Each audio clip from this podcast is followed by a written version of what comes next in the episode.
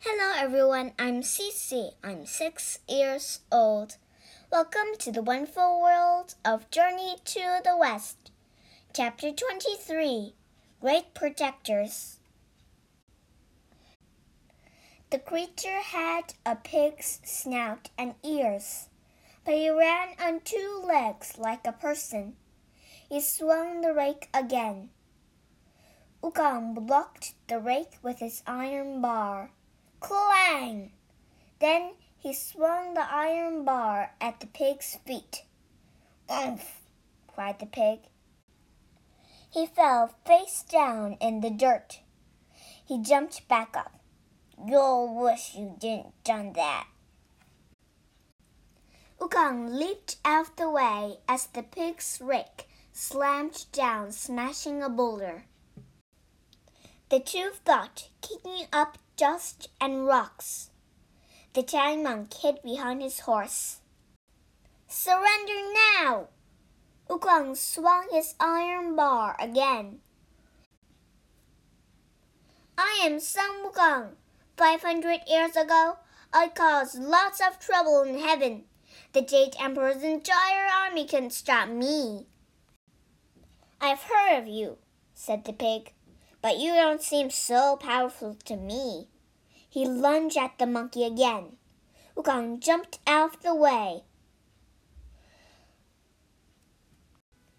I thought you were being punished, said the pig. He swung his rake again. Weren't you trapped under a mountain?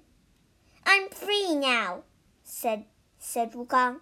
I'm going to the west with the giant monk to the giant monk! cried the pig. He dropped his rake. I'm supposed to go with him too. You are? asked Wukong.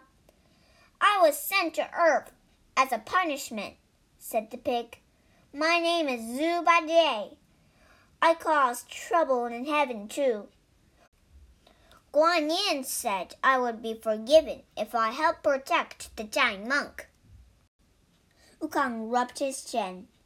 Okay, he said. You can carry the bags. Zhu Bajie joined the group, and the three of them continued west. As they traveled, the pig kept complaining. These bags are so heavy. Do we really need to bring them? Stop complaining, snapped Wukong going to the west going to the western paradise is supposed to be difficult. Oh, the pig moaned. I'm hungry too. When are we going to eat lunch? The giant monk frowned. We just ate breakfast. How can you be hungry again? They went around a bend and saw a large tiger. Bajie and Wukong quickly pulled out their weapons. Who are you? yelled Bajie. What are you doing here? My master, the great king Yellow Wind, is hosting a feast, said the tiger. He looked at the giant monk. I'm gathering people to eat. The giant monk's face turned pale, and he fell off his horse. Don't you dare harm our master, Bajie warned. He is the giant monk. He is, he is going to the west to get the true scriptures. The tiger's eyes opened wide. I heard that eating the giant monk will make someone live forever. The tiger showed his claws. Then he lunged at Bajie. The pig hit him with the rake. The tiger tumbled over. Wukong ran toward the tiger with his iron bar. The tiger dodged the bar and then almost got hit by the rake again. He turned and fled. Wukong and Bajie ran after the tiger.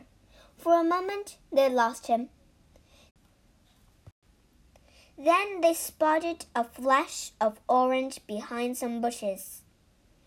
There he is, whispered Bajie. The monkey and the pig sneaked up to the bushes.